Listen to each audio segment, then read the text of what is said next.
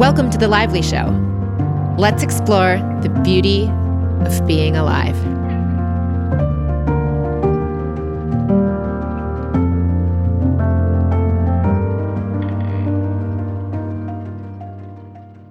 Hello, my friends, and welcome to today's show. Today, I have a lot of notes sitting in front of me to try to cover what is a very big subject. And I'm not going to lie, I never thought when I started The Lively Show that I'd ever be talking about this subject.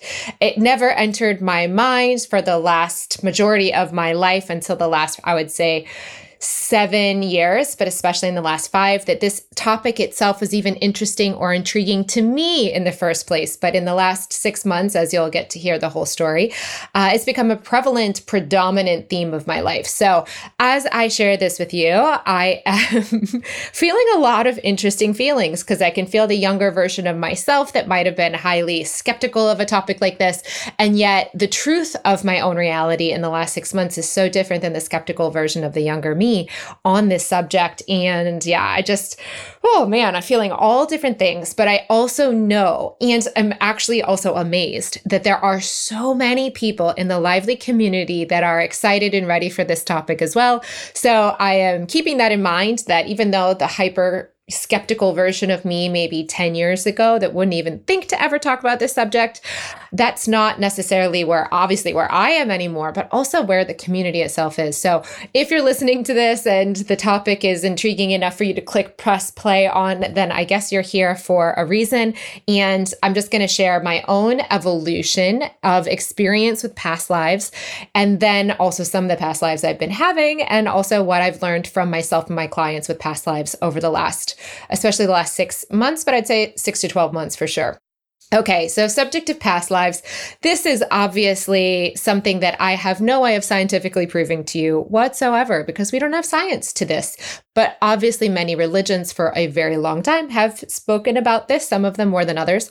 But the actual experience for me personally never really entered my realm of anything too much. If I try to think back to how did the evolution of past lives become into my reality personally. So I'm going to show you my personal stories with all of this in hopes that it's helpful for those listening. So number one, I would say, if I think back to where would this start to enter my reality, that would probably be when I found Abraham Hicks. Abraham Hicks, as you guys know, for many, many years was a huge and very foundational teacher in my reality. Abraham Hicks is a channeled entity done and channeled by Esther and Jerry Hicks. And Abraham always, basically, they did speak about past lives here and there, but most of all, what they really did for me about 2015, I think is when I found them, is that they talked about the fact that there is no kind of death. So that was huge. Just talking about death as croaking and that there is no death, that was very liberating and felt very intuitively true to me in my early inner voicing days and years, in those early years. And so that was one thing. They also did touch on past lives, but didn't actually focus on them. So I might have heard circulation on the topic there, but mostly I'd say Abraham helped me start to realize there is no such thing as death. Then as you go into the journey, I think it was around 2017 or so, the Lively community encouraged me to listen to The Journey of Souls, or read the book, The Journey of Souls by Michael Newton. Again, talks about not dying, first of all. And the focus of the book is obviously about what happens between the lives. So obviously there's this idea of past lives or multiple lives happening in that book, but the majority of the actual book is focused on in between the death and the next birth, what happens in this space between the lives. So that's obviously where The Journey of Souls goes. And they talk about why the soul picks different lives to come into, what experiences it learns from the lives it's had, etc. So there, again, I'm starting to get into, there's past lives, and they're talking about them and they're explaining what happens not only during them, but also between them. So that's really starting to, again, for me, hit into there is no such thing as death. My inner voice is always saying the same, but these are outside sources, if you will, that helped confirm that for my mind as I was growing and learning. Now, at that point, I would say by The Journey of Souls, I was yeah, there is no death and there are past lives, but I was endlessly fascinated. This is actually possibly where a good portion of Lively Show listeners might be themselves right now on the journey around the subject. I can remember for a good while learning and loving all of the stories of synchronicities and alignments that came from past lives, but didn't have any direct connection to that idea of past lives in my own soul chain or in my direct experience in this you know, lifetime itself. So for a very long time, it was just learning about stories of others. And this might be one of those examples for somebody listening right now, in fact.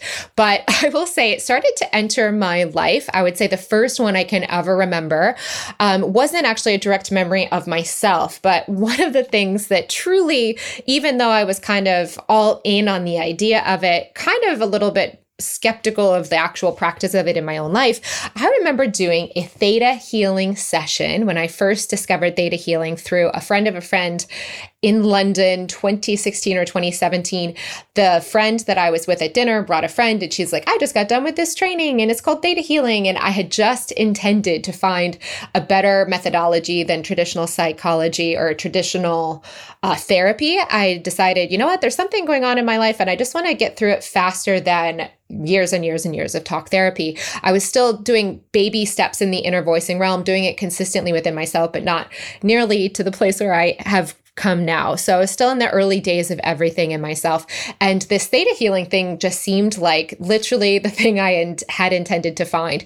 So I booked a session with the person's kind of teacher that she was learning her Theta Healing training from at the time. I later, fun fact, became a Theta Healer in Bali doing the training, I think in 2018 or late 2017. So later on, I actually did the training. It's a really fun modality. And the thing that really changed me in terms of past lives around that modality was that when I did the session with the friend's teacher in London, since I happened to be there, I was like, I booked in with her the next day. The woman did not know me from anyone. She just met me. She's British. She's never met me before. And we're doing this subject on something that was in my past. I wanted to have greater clarity and just kind of move past really quickly. But in the middle of the session, totally unrelated to the topic at hand that we were discussing, she goes on a tangent and just blurts out a story. And it, because of the details, it's a past life story that she just blurts out. And it sounds kind of outrageous as she's telling it, but the story is set in like the 1800s, and she just blurts out with the story, and then she kind of jumps back into what we were actually talking about. So for a good 2 or 3 minutes, she's explaining this. I see a past life where you were this, and this was happening with your husband, and this is what happened with your lover, and all these things. Now, what was wild about that was it had nothing to do with the topic we were discussing. She didn't know me from anyone. I don't even know if she remembered saying what she said in those 3 minutes after she said them, because they were so unrelated to everything else in the conversation. However, what she described of this past life in the 1800s had a dynamic of 3 people, me, a husband, and a lover, and the dynamic that played out. And what was wild was that she had no clue that the dynamic she was describing that didn't end very well in that life was a same pattern, or like I would almost call it like the karmic resolution was this life with my college boyfriend and my dad and myself, which is so wild. And because it has to do with my dad and my college boyfriend, I'm not going to go into super detail about the past life because it still kind of like had to do with details in this life that are more privately, you know, held for them, for their own privacy. I won't say everything. But let me just say, I was like, oh my God, I was just shook by like, she doesn't know me, but she just literally hammered onto something that the characters slightly switched. So who even knows if my dad was the actual husband in the other life, but the college boyfriend was the role of the lover in the past life. And the situation that unfolded in my life when I was younger, in my early to mid 20s, was the karmic resolution to, like, a peaceful ending, you could say, to what happened in the life she described. And she had no idea anything about me. So, and you know, she couldn't have like intuited into that just by talking to about the subject we were actually speaking about. So that was wild, because how did she know that unless you just kind of felt into it and somehow pulled that out of something? It just was too aligning, literally, to this life. So that was fascinating. And I just kind of lived with it. But again, it was someone that said it to me. So it wasn't a direct past life that I felt through myself. And if anything, I could be like, I just found the odds of her being able to pull that out of the blue outrageous. And the fact that no context given, it just overlaps so beautifully with this life, but ultimately in a positive ending versus the negative ending that was described in the last one. So I lived with that for a good few years. And then I obviously keep learning about past life stories, keep being interested, keep loving the journey of souls, and then enter Rachel Kreuther, who you guys might know if you've taken some of my classes. She's my dear friend in Australia and my RTT hypnotherapist, rapid transformational therapy therapist that I love to go to. Rachel used to be a crystal shop owner in Sydney when I was living in Sydney. We became dear friends. And then through listening to the Lively show, actually, she got excited about RTT and then has now been doing RTT for many, many years. And she's actually now doing the Life Between Lives hypnotherapy as well. So if you're curious about the journey of souls and that kind of stuff and want to do it for yourself, Rachel's doing that now. You could go to rachelkreuther.com to go do one of those sessions with her. But when I think this was, all the years are getting blurry now, but I would say, let's say 2019, give or take, 2018, 2019, somewhere in there, I decide to take a baby step forward. Instead of just living with that story that I heard from the Theta Healer,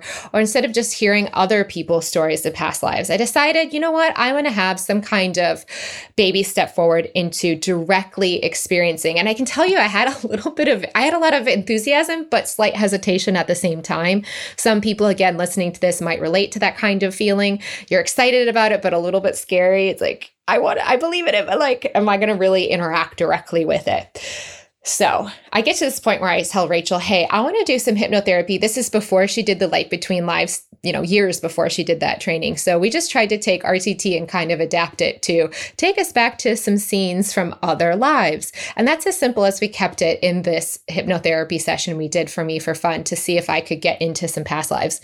And what I got in that early first direct touching into these other theoretical past lives or simultaneous lives, I'll get more to that in a second, why they may not be actually considered past as you feel into them in the now. But I will say I felt into, and I remember thinking, yeah, what I found fascinating about the experience with Rachel is that there were 5 distinct, I would almost call them snapshots, almost like photos. They weren't actual physical 3D objects that were flat like a photo actually is, but they were scenes. They were like glimpses into a scene as if I took a screenshot of 5 different Netflix shows. In each of the scenes, I could feel a direct feeling that corresponded to that scene.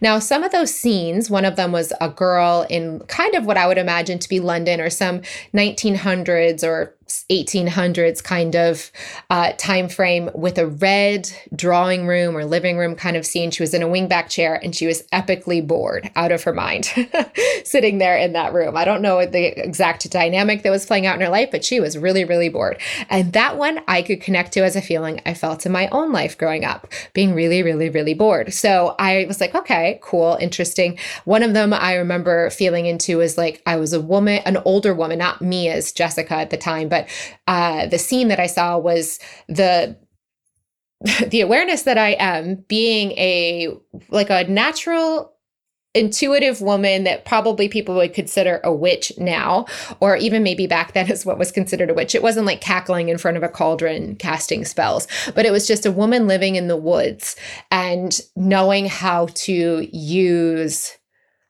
nature to do like natural homeopathy type stuff. So I'd say that was kind of one scene, and she felt alone and hiding in the woods. That was a scene, and that was a feeling that went with it. Those two. And then the third one that really sticks out, I got 5 total. I think I'm forgetting the other 2. They're not in my awareness right now. But the one that really stuck out to me after this little session with her was this one. There was a bright, vivid blue ocean all around me, like the photos I see of Greece and Santorini, with white kind of temple. So I feel like what I saw was extremely blue water, which I've never physically actually been to a place with this color of water, but photos I've seen do show this in places like Greece. So maybe it was Greece, maybe it was a different time frame altogether. I'm not sure. It could have been a totally different era of civilization for all I know. But the scene's uniqueness to me was the feeling of tranquility that I felt in that scene was unique to me because it wasn't anything I could directly relate to in this life, ever having experienced. It was a foreign feeling of extreme tranquility, unlike anything I'd ever touched in this reality. The tranquility was so next level, I'd never even touched it before in my life as Jessica at that point in time. So that one was most significant because to me, it was the most diverse. It was the most like, that had nothing to do with me. The little girl in the red room, I totally could relate to that feeling in my life here. So that was like, oh, maybe I just like remembered that and put on a different story to it. Or of course, I've been afraid before. So hiding in the woods as a natural healer female, that could be something I've also been afraid before. But the tranquility I felt of the scene with the temple-y water vista thing, that was new and that was unique. So I remember out of all the scenes, that one hit me in terms of, is a past life stuff? Is this stuff really real? Not just as a belief system that I was excited to believe about it, but was I directly ever experiencing something? That again, really stood out to me as a direct experience of something new and something different than I could have ever related to in this reality. So it'd be very hard for me to make that up because it wasn't something my mind could have pulled upon from the life of Jess. It was unlike anything I'd ever experienced in the life of Jess. So that was really cool. Now, this is all well and good. And I would say that after that, I kind of sat on and coasted with those scenes of the past lives. And that was it for a good few years. I was really excited to go beyond the mind, as you all know, and heard over years of the show. When I was 33, I was like, wrap this up or get me out of here, do something. I can't just stay here rearranging the furniture endlessly. This reality is an endless repetition of itself. There's got to be more than this. I'd rather leave this planet than stay in the stuck mind that I'm in. So I need to go beyond. And that took a few different years of what I call the dragon or the cocoon phase, as you've heard me describe. And there was loads of beanbags coming up, dozens a week, sometimes several a day. Sometimes I got a little bit of breaks in between, but there was several years, I would say 3 heavy years of releasing emotional beanbags on the way to 2020. And that was when I was predominantly on my own, alone, 90% of the time, which a lot of us were in a lot of isolation in that period. But I was definitely through a few of those weeks or about a month or so, really deeply, mostly alone, seeing people a few times a week, but that was about it.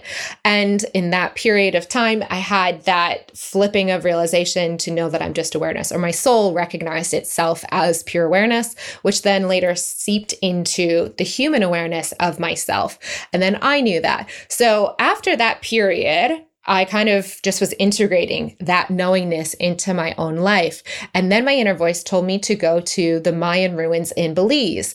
And so I end up in the Mayan ruins, looking up the Mayan ruins in Belize, going to the Mayan ruins. And one of the things that's most famous in the entire Belize, this like tourist system, is the scuba diving and snorkeling because the water is so excellent for it. Now, Actually, also say one of the other theories I always had as this idea of past lives was coming into my world was that even I would, alongside every scene I just told you, I actually had a pet theory without any direct proof yet that I drowned in a past life. As I started to believe in the idea of past lives, I immediately kind of cornered one of the patterns that presented in my own life throughout my entire life actually.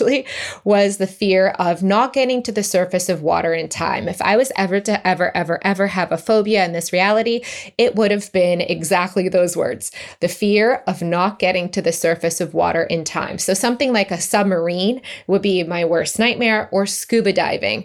For sure, scuba diving, because A, you're not even in a machine that can take you up, and B, you have to acclimatize or do that little like thing where you sit in, I know you guys are all thinking of the word right now, I'm forgetting it, but that period where you have to like equalize and then you go higher and equalize, you can't just like rush to the surface. That would freak the crap out of me. And honestly, when I look back at my entire life in like swim lessons, my mom used to drop me off in Ohio when I was really young to swim lessons, I would scream bloody murder.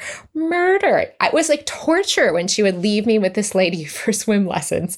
And then what I would just scream. I hated when she would bend, the lady that was teaching me how to float would have me go bend backwards and have to float on my back. That was because my fear was I was going to sink and then I would see the water but not get to the surface of water in time. And I was probably 3 or 4 years old. It's one of my earliest memories, actually. Then I remember doing snorkeling with my family when we were in Florida one time, and I had an immediate reaction, freaked out. My dad had to take me out, put me back on the boat, take my younger brothers out snorkeling. And then I didn't even do it that day. I just freaked out and couldn't do it. And because I just recognized over my more adult years that, yeah, this is not something I want to do. Scuba diving, hell no. But here I am, 2020 or 2021. I'm in Mayan ruins in Belize, and they're doing scuba diving, and they asked me if I want to do scuba training. And this is, I think it might have been late 2020 or early 2021. So there's still heavy lockdowns, like huge lockdowns, but travel was like restrictedly permitted. So I think there was only 20 people at this entire resort that I was at, because my intuition told me to go to the Mayan ruins in Belize. And so all 20 people had a ton of staff looking over them, because the hotel was staffed, but there was so few guests at that time. And they asked me if I wanted to do the scuba, and I decide, because I've already realized I'm just awareness. So if I'm just awareness, I'm nothing. How could I have a phobia or fear, right? Or at least that's my logic at the time. So I say, sure, yeah, let's do the scuba diving training. I'll give it a try. And didn't have any actual fear that I'd have fear. And by the way, can I also say, even though I had all of these initial freakouts in water, I never actually had anything in my life that was ever to be afraid of in water. My family had a boat on Lake St. Clair in the Great Lakes of Michigan. I grew up boating my entire life. I never drowned. I never had any issues swimming. I just would always freak out at the first instance of swimming. And I even remember in a pool once, diving for the little toys at the bottom of the pool, seeing the surface of the water above me, and then freaking out and not liking that feeling.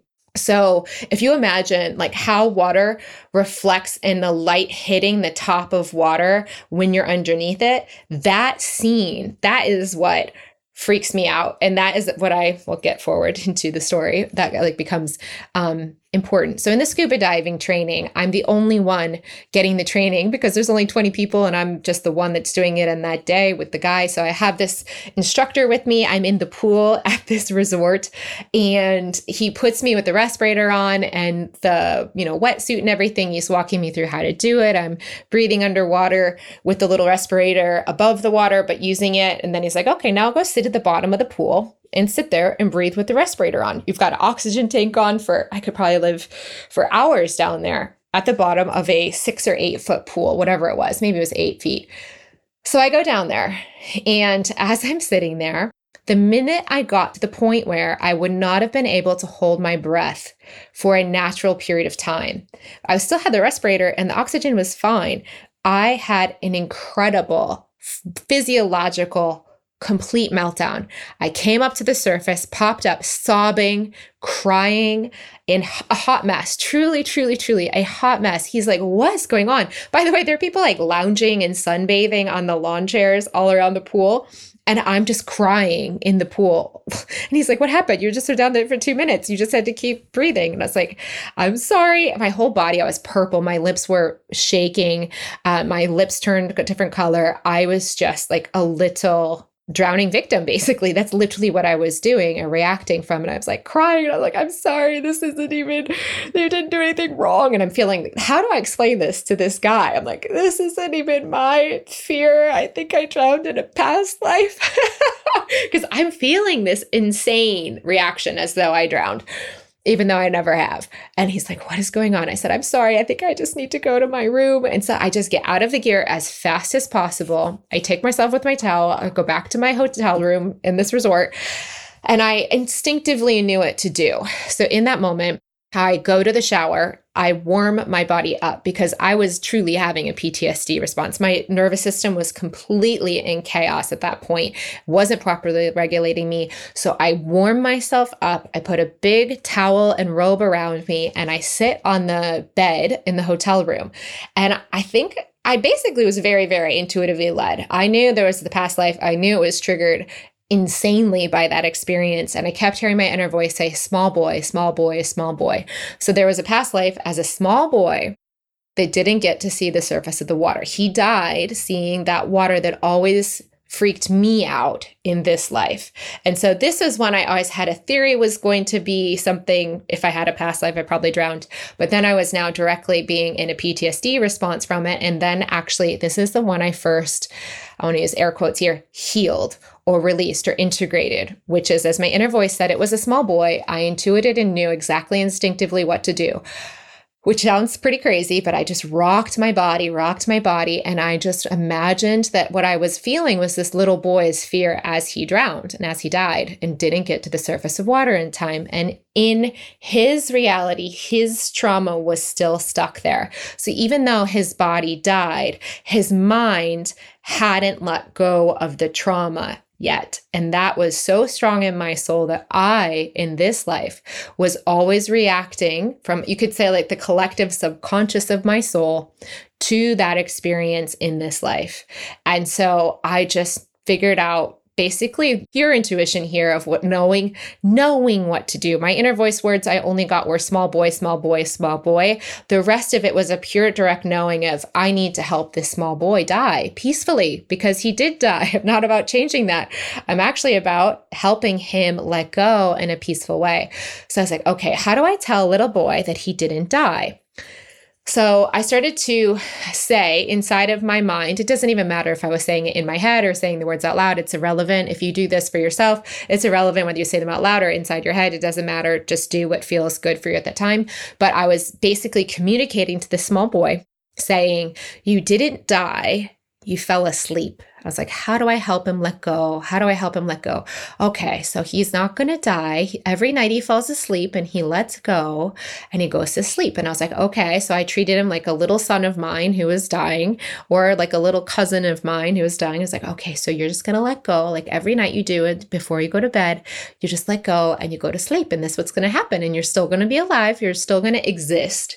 But he wasn't going to wake up the next day. You know, that wasn't what I was promising him. I was just saying, you're still going to be alive. You're not actually going to die, but you are going to let go. And so that over time resolved my body. My body came back into a natural state of harmony as he integrated and stopped fighting that feeling and knowing, in a sense, what I was helping him to understand. My body stopped reacting the way it was, to the point that I was also, by the way, on these days that I was there, going snorkeling.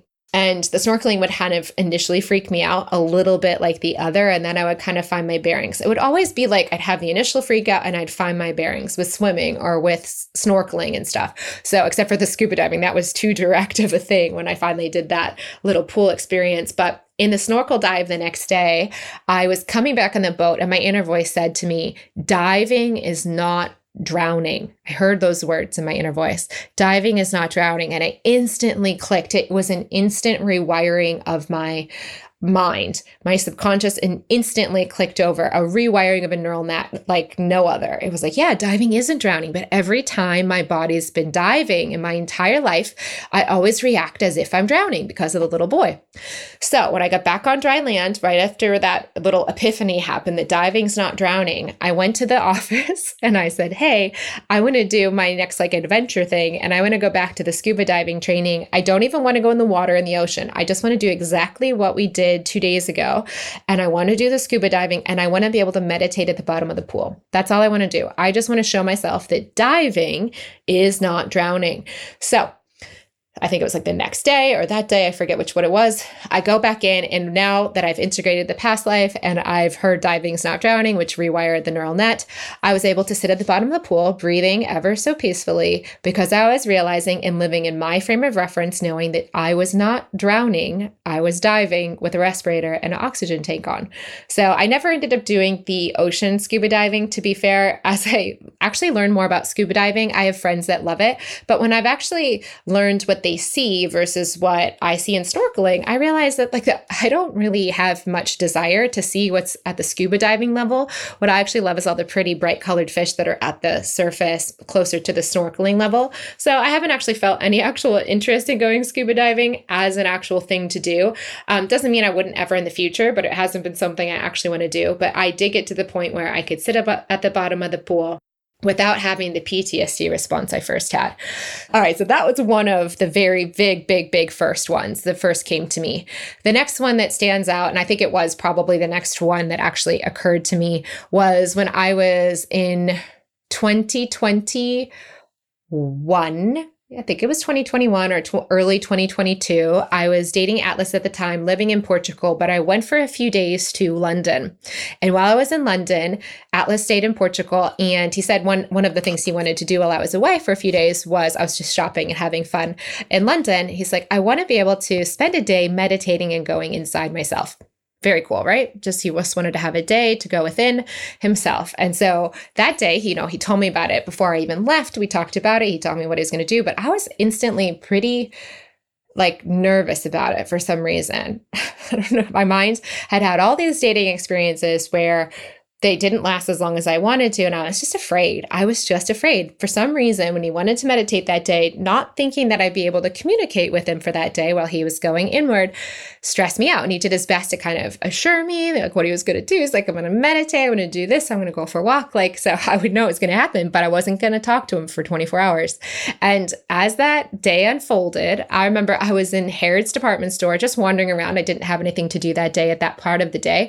So I'm just wandering around looking at things. And I remember I was in the Gucci section of Harrods, of all things, wandering around aimlessly, just looking at pretty things. And I start to have an anxiety attack while I'm looking at stuff in a store.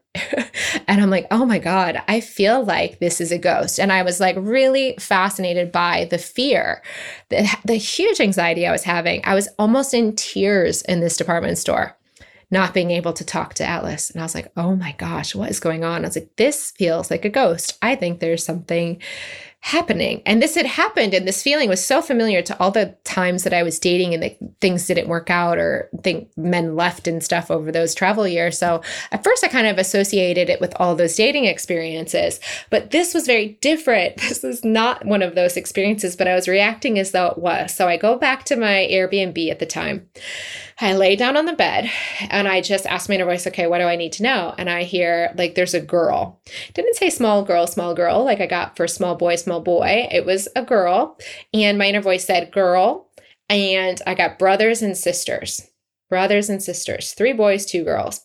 This girl, I have this feeling it was in France, but it's not about having all the details. It's not about knowing her name and finding her tombstone and then going back to light a candle or anything. But I got that there was a girl and she lost her siblings somehow. Somehow she was taken away from them, or she lost the siblings. That's all I know. She lost 5 siblings, and my inner voice said the phrase, loving is not losing. And just like diving is not drowning, loving is not losing. But my subconscious had a program that loving means I'm going to lose somebody.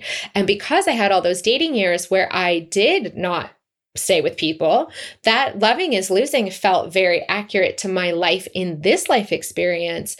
But it wasn't because of this life experience. It was because of the other life with the girl that lost her siblings. She was afraid. And ever after she lost her siblings, she felt afraid to love people because she was afraid she was going to lose them. And here I am in a situation with a boyfriend in this life, and I'm not losing him at all. I'm just not talking to him for the day. But that was enough to trigger an experience that felt similar and intense enough for me to, at the time, be able to recognize that this is something that needs integration. And so I helped the little girl. And for her, I decided she wasn't in a point of dying. She was just afraid of being in a relationship with or loving anyone in her life after that point in time. And so what I decided for her intuitively, again, no one was telling me what to do. I didn't take any classes on past lives or anything, but I was just like, how do I help her? How do I help her? She feels like she lost these siblings and now she feels alone and she's afraid to love. So I decided to integrate her into myself. So I kind of treated her a little bit like a younger sister, or I guess you could say a little bit like a daughter, or an aunt with a niece might be a really good analogy. I'd say like a big sister to a little sister, or a niece and an aunt dynamic. But I just invited her. I said, look how cool my life is. Do you want to come into my world and be with me? And you'll never be alone. I'm always here for you. I'm always loving you. You'll never be alone. I'm connected to you. Your siblings were going to die or go away eventually, but I am always, always, always, always here for you. And so I just soothed her with that unconditional, ever-present love that I was feeling, because God knows I've been feeling her feelings my whole life. So I was closer to her than anyone in her own frame of reality was. And I was never going to leave her alone. So as she came in and integrated and accepted that, I stopped feeling that anxiety. And that one was huge. On a practical level, I'm not normally worried about drowning that often, not around water that much to have that concern. But when it comes to actually feeling anxiety around partners or losing them or that kind of thing, this was a much more prevalent daily kind of experience for all those years of travel and dating earlier. And then after that, and even now in the last year, it hasn't occurred to me once to have that feeling of loving is losing. So incredible. So that one was the next fully integrated. Now you can see as I go from like having the ideas of past lives might exist to some people telling me about some stuff that might have happened to me. Now I'm actually having a few of these actually come forward. After I had the little girl that had loving isn't losing and the little boy with the diving isn't drowning, I looked at my own pervasive patterns in my life that just didn't really make sense to my life, but I'd always experienced in my life. And I immediately figured out there was another pattern. And so I was like, okay, there's a pattern around drinking that occasionally happens to me in this life throughout my life, not all the time, but sometimes. And I was like, inner voice, what is that? I want to look at that pattern. I want to figure it out. And so as I felt in and connected in deep, deep, deep with my inner voice showed me a soldier. Now the soldier, I saw a sword, and it was one of the really old timey kind of Three Musketeers era, like crusades up to the 1700s, somewhere in that, like a really old heavy metal sword. And what I saw was there is a soldier who lived past the war. And as I fell into his life, what's wild about these past lives is I've experienced them more directly now is that it's like literally putting on VR goggles and a level of perception that I never have for other people. Even though I can hear someone tell me a story or I could watch a movie in this reality and feel like I got the feeling of what it was like to experience something that someone else lived through, whether it's a story or someone telling me a story of what they lived through, there is a next level 3D realityness to these past lives that perception shifts occur in my reality. And with the soldier, what I realized when I put on my VR goggles, when I fell into my inner voice, I saw or felt, you could say my third eye inner vision showed me this soldier. And what I felt and instinctively knew in a flash was that everyone that died in that war was instantly released unless they had trauma about how they died in that war, which could be, you know, if they were lit on fire or something, they could still be in another life afraid of fire. But when it comes to the soldier, I realized those that died were immediately relieved of the trauma they're experiencing. And what I realized by feeling into this soldier was the soldier lived, but his memories stayed with him too. And so he did not know what to do with all the PTSD and trauma that he kept reliving like Groundhog's Day for decades after the war ended. And the longer the war was behind him, the less and less people could connect or even relate to him. And more still stuck his neural networks were in his mind to replaying the old trauma. So what did he do? He didn't have the idea, interestingly, to kill himself. He didn't think about suicide, but what he did do was he drank to leave.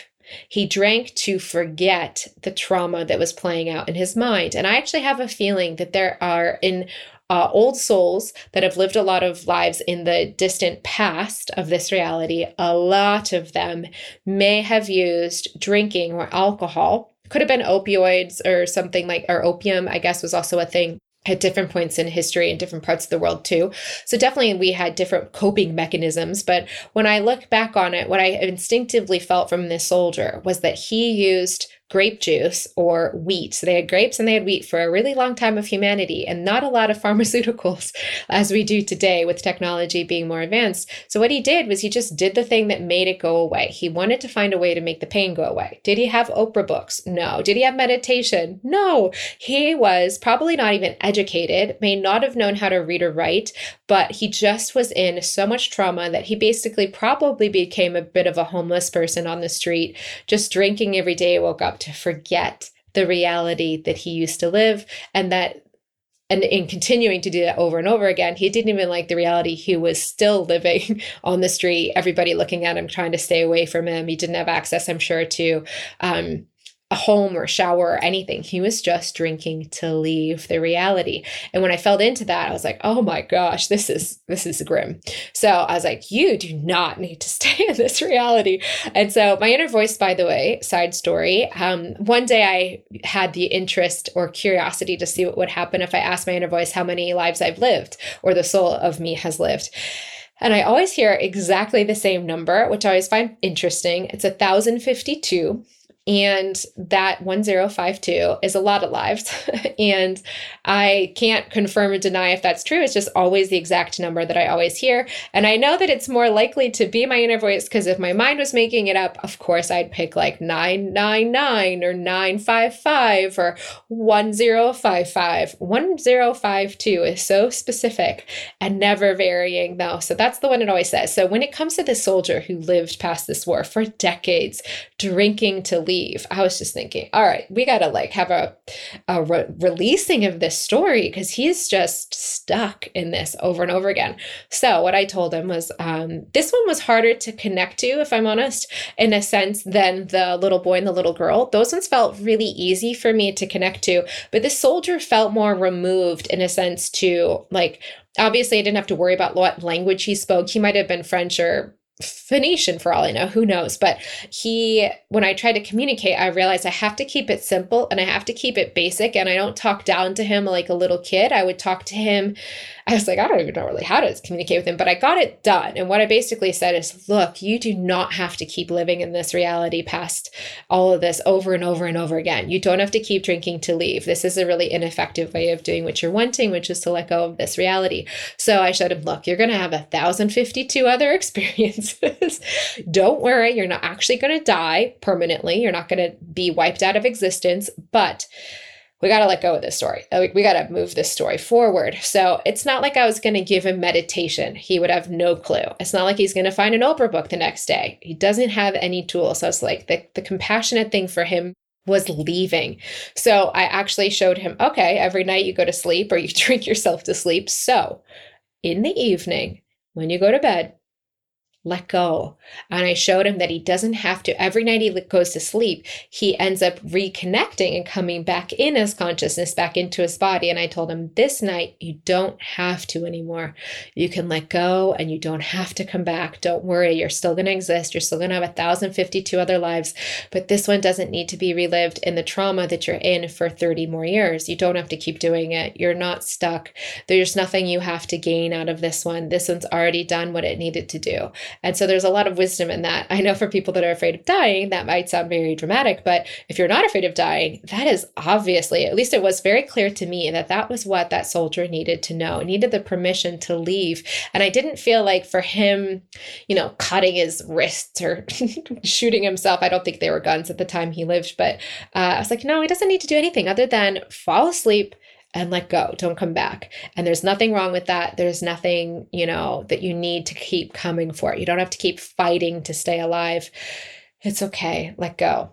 So, all right, those are some of the classic three of patterns that I'd actually lived my whole life myself, but then were able to integrate and stop having those interact with my own life and stopped having to living them out in my life, which was great. And then we move forward and there are a few different times I can think of two specifically where I actually know I shared past lives with other people and we actually experienced that directly. One of them is with Atlas. He and I realized at the same time on one of our cacao ceremonies, it was our second cacao ceremony ever, at the same exact instant, it's like we broke through the veils. We saw their lives and I was like, oh my gosh, that was pretty majestic. So that was a person that I obviously knew I had other lives with and we both actually felt into that experience, which was incredible. But now, fast forward at kind of past lives, that was probably 2021, October 21, then coming into 22 last year. This time last year, I started to have, I would say there's a huge acceleration. For the past year, I've been alone since moving out of Portugal, since the end of that relationship. I have been alone 96% of the time of my life. Like I have been alone. Yes, I do Pilates. So I have an appointment with my Pilates instructor. Yes, I go to dinners with my friend Dee Dee. And when I was in Australia, I would see Rachel occasionally, or I go on weekly dinners with my friend Tony. But that's about it. Like, even the last few weeks, I was 12 days in Ibiza completely alone. I would be around humans, but I would only talk to like waiters and hotel staff and just people that were working at the places that I went to. But I wasn't even speaking outside of those kind of interactions to anybody for 12 days. So I've been alone a lot. And as it was in the 7 years that I traveled, when I've ever intuitively guided to be alone, my mind kind of hates it. And at the same time, my soul is creating that space for growth to occur within myself. So the first 6 months was a lot of kind of like noises in the other room of my soul. I could tell there's a lot of stuff moving around, and I couldn't always feel exactly the insight of to what was moving, but I could feel a lot of bumps and lumps and creaks and just a lot of energy shifts, you could say, for the first 6 months that would sometimes directly and pretty massively impact my life and how I could function in this reality. But there wasn't tons of specific details I was able to feel into until the last 6 months. So for definitely the last 6 months of this year, a lot of past lives have become relevant and coming into my life in order to be integrated, like I shared of those earlier ones. So the earlier ones were done years ago. And then there was kind of a quiet period when I was in Portugal. I didn't really have tons of this kind of, I was like busier on the surface level of life, living life, enjoying my relationship, enjoying my time in Portugal with friends and stuff. So there wasn't as much of this stuff going. Then there was the 6 months of like creaks and moans and things happening in my soul, but not with my direct kind of conscious participation, you could say. I was being impacted by it, but wasn't clear exactly in all times what was happening. But then in the last 6 months, man, did it really accelerate in terms of past lives. Now, one of them I want to share, which I haven't talked about yet, it is Danielle in The Beauty of Life. So Danielle and I did, like Jennifer, the 6 months of Beauty of Life. Now, Danielle, as you guys know, received the furniture that I created for myself for Australia and Detroit. I stored it thinking I would later use it in my future home one day, but ended up giving it to Danielle as the starter home stuff for her move to Vancouver. And that was beautiful. I actually wanted and intended to do The Beauty of Life with a little makeover tied into it in the first version of the show. And I thought, as I was coming up with that idea, wouldn't it be cool if I could gift that furniture to somebody? So of course, we picked Danielle and Jennifer, and Danielle ends up moving and needing furniture, and I have this exact desire to give furniture away. So I completely manifested her, and she manifested me on that level. And that's where we thought the story ended. But the details on the backside of getting the furniture to Danielle were that I had been paying for this movers for years to store my furniture and later now to deliver it to Danielle in Vancouver. And as they do that, I have diligently paid on time, like ahead of the month. I set it up in my Chase Zelle payment so that the storage would always be on time, because I always thought karmically, pay them on time so that you get the best possible outcome on the other end of it.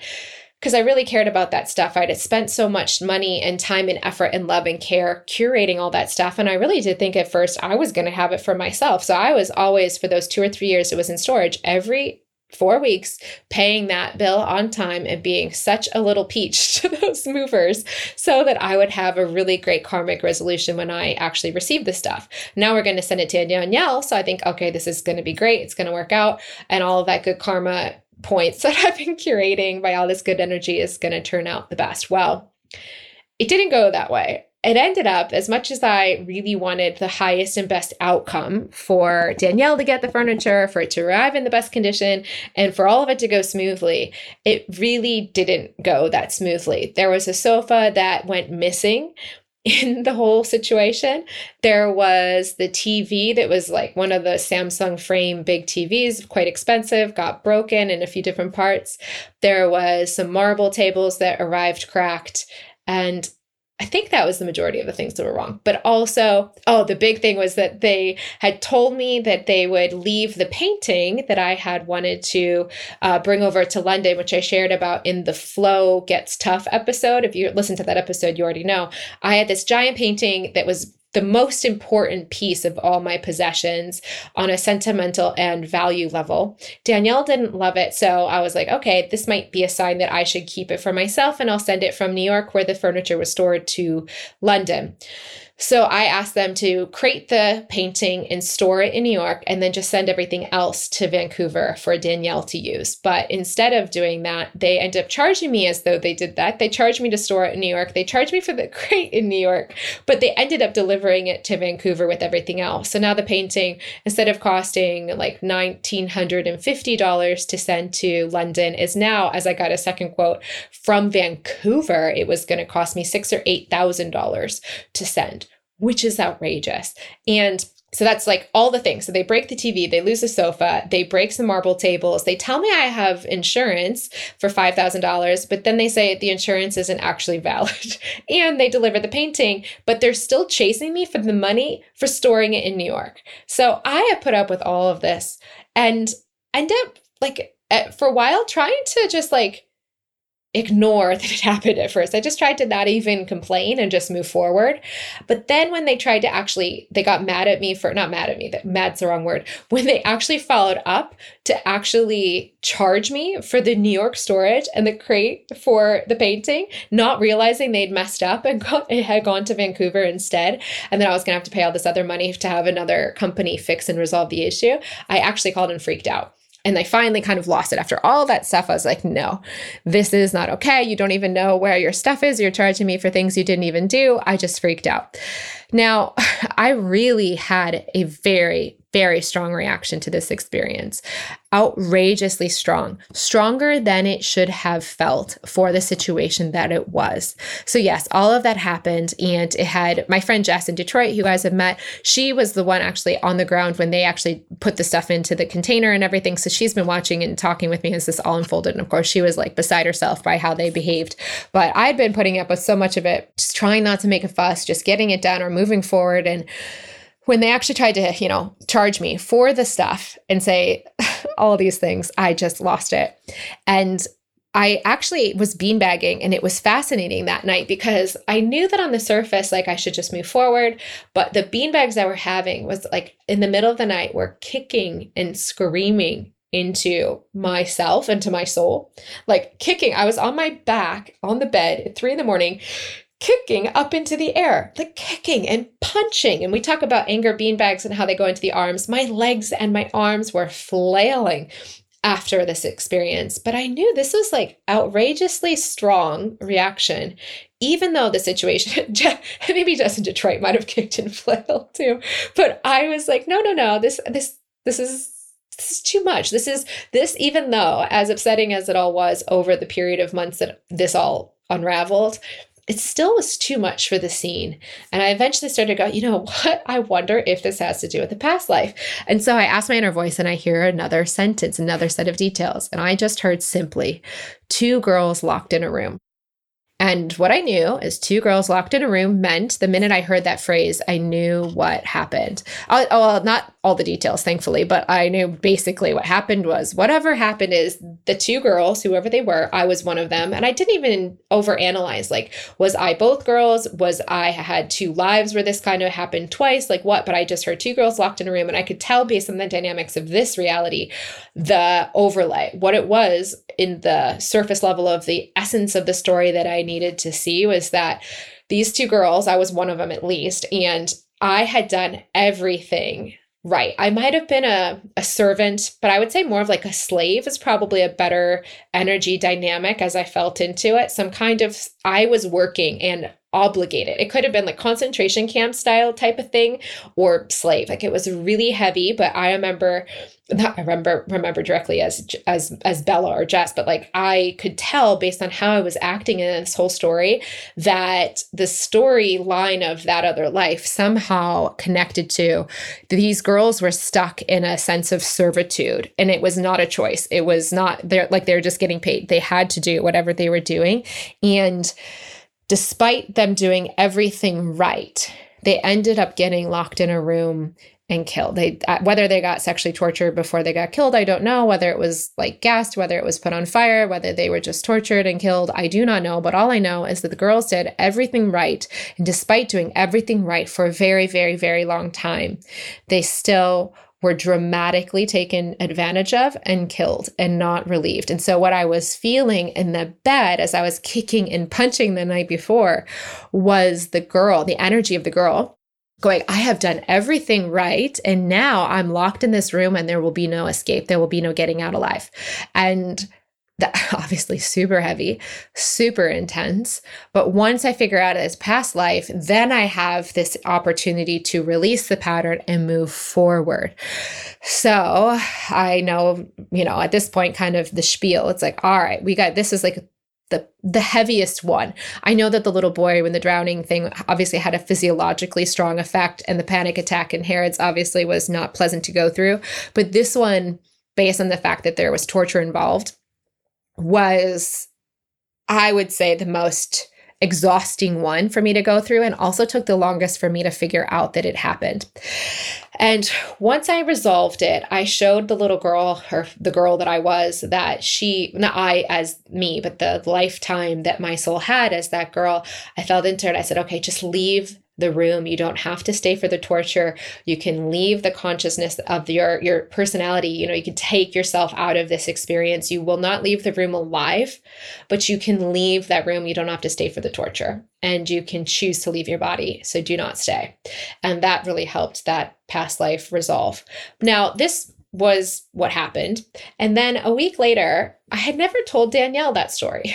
So I don't know why, but about a week later, I just like go, oh, yeah, I never told Danielle that my inner voice said that. So out of whim, I decided to call her on a walk, and I just decided, hey, Danielle, you know that, you know, the movers and all that stuff that went weird.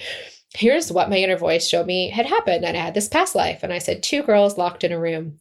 And the minute I said it, she started getting full body chills all over her body, and she started to cry. And she said, I don't know what she said exactly, but she recognized she was the other girl locked in the room. Which I even get emotional even saying it now, like outrageous. I had a huge reaction at the time, as I'm having right now. And I don't think we just like cried together, because we don't know exactly the details. We just know that that sentence and the situation we were through connects on a deeper level than our conscious minds know how it connects. But once she connected to the story, it kind of resolved that, was I the 2 girls in different lives, or was I both girls in the same room? No, I was a girl, and so was Danielle. And what I feel into, once she connected to the story, the knowingness about this was, for me, that she was the younger girl. And whether she was my daughter, whether she was just a little girl that was in the same place as I was, maybe she was my cousin or friend, I don't know who she was, but she was younger. I don't have the detail of what the dynamic or relationship was, but she was younger, and I was looking out for her and taking responsibility for her. I had a huge sense of responsibility towards her and hoping for the best for both of our lives, and trying to be there to protect her and give her the best life I possibly could, even though we had very, very minuscule freedom in this life. I did my best for us to have the best outcome possible. And at the end of all of that effort, for all those years that I tried to do that for both of us, we ended up locked in the room and killed. And what I find fascinating about this one is, like the very first story that I told you about my college boyfriend, father, and I, that related to this other past life, is that the Danielle story is this is the beauty of life, right? The series is called The Beauty of Life. The beauty of life is that we died and probably were tortured and possibly slaves in the other life, to an extreme, like I'm talking extreme, like a concentration camp type of experience, or just pure slavery. And I don't even know a time frame on this, so it's not really the detail that's important. But the extremity that we experienced then, I couldn't do anything to give her anything close to what I actually wanted to give her. I couldn't protect her. I couldn't make it okay for her. I couldn't do what I wanted to do for her in that life. And it's so funny, because it's not me that wanted to, me being the life that I'm living now. It's this other life. But what I see or recognized once she connected to the story was that this life was the karmic resolution of the other life. In this life, which I couldn't control the last one, but in this one, I gave her the tools that she needed so that she knows how to connect inside herself. I showed her how to release her trauma so she doesn't have to stay stuck in any of it. And I gave her a whole bunch of new furniture so that she can build a new life for herself that's all her own. And because of the painting, as you guys heard, there's Becca, who entered the equation, who moved to Vancouver the same year that I got the painting, and then decided, because her inner voice kept showing her the painting, to buy the painting, and now may become a friend of Danielle.